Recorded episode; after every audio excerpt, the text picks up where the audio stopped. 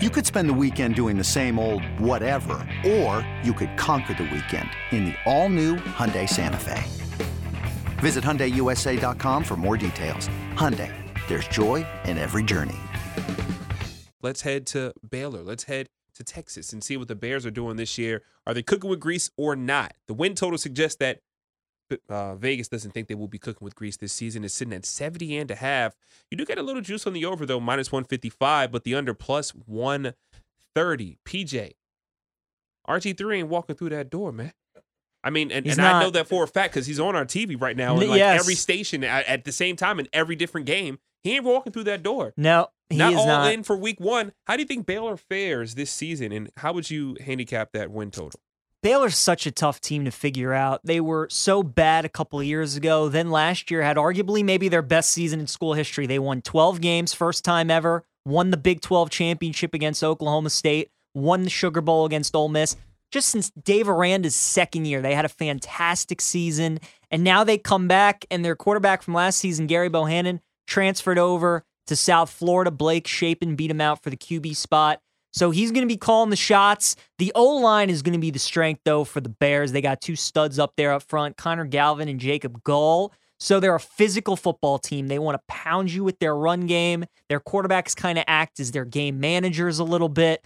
But Dave Aranda is a defensive guy, so he leans on his defense and he leans on his run game. That's how they want to play. Last season, their defense was 10th in the nation in scoring defense.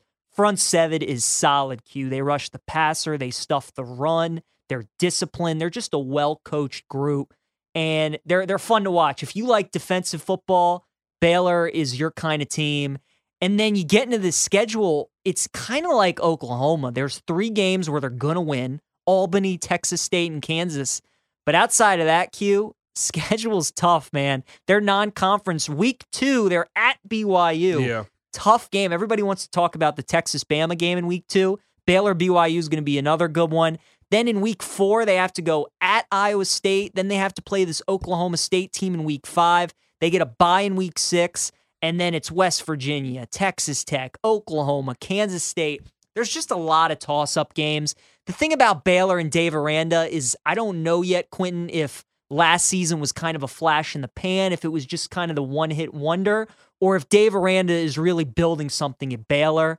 And I think there's a reason that a team that won 12 games last year, the over under is seven and a half. Doesn't that say a lot? It does say 12 games, and now you're at seven and a half. So I think that's why I would pass on it, but I would not lay that minus 155 on the over. I would be very careful of that. This Baylor team, like you said, is really interesting. I think when you look at this team in totality, it is interesting. They're the defending Pac 12 champions. I mean, plus 650 right now to win the Big 12 seems disrespectful for a team that has done what they did last year. I mean, last year, you look now, the teams that they have uh, been slated behind in the division Oklahoma, Texas, and Oklahoma State. They went three and one against that team, all three of those teams last season. So, you know, the Sugar Bowl champs not getting enough respect. Now, a lot of that has to do with the fact that they're not returning nearly enough production. They are uh, in the nine, are 99th in the nation in returning production, uh, according to advanced analytics and numbers that we have tracking that stuff. Um, and they were the second hardest team hit by the transfer portal, uh, specifically in the Big 12. They they lost a lot of guys, but Aranda though defensive mastermind. He is man. Does know how to keep games close and, and put together a system as Penn State just scored. Unfortunately, he knows how to put the system, a system in place uh, to to be able to stop and slow down opposing teams. The offensive line uh, in front of Shapen really capable. They got some dudes there as well uh, that can show off offensively. I mean, you look at you look at some of these pieces. I, I don't think they're going to be terrible. Now, will they win double digit games this, this year?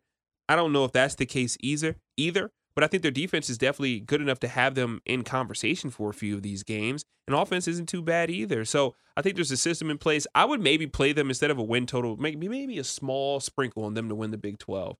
Just because look at the other teams there ahead of them. You look at Oklahoma State, even though they look great tonight, uh, they're breaking in 12 new starters. Uh, you look at UT, you know, they have a bunch of expectations that are are crowding their their um maybe path this year. I would play them small just to to do what they did last year.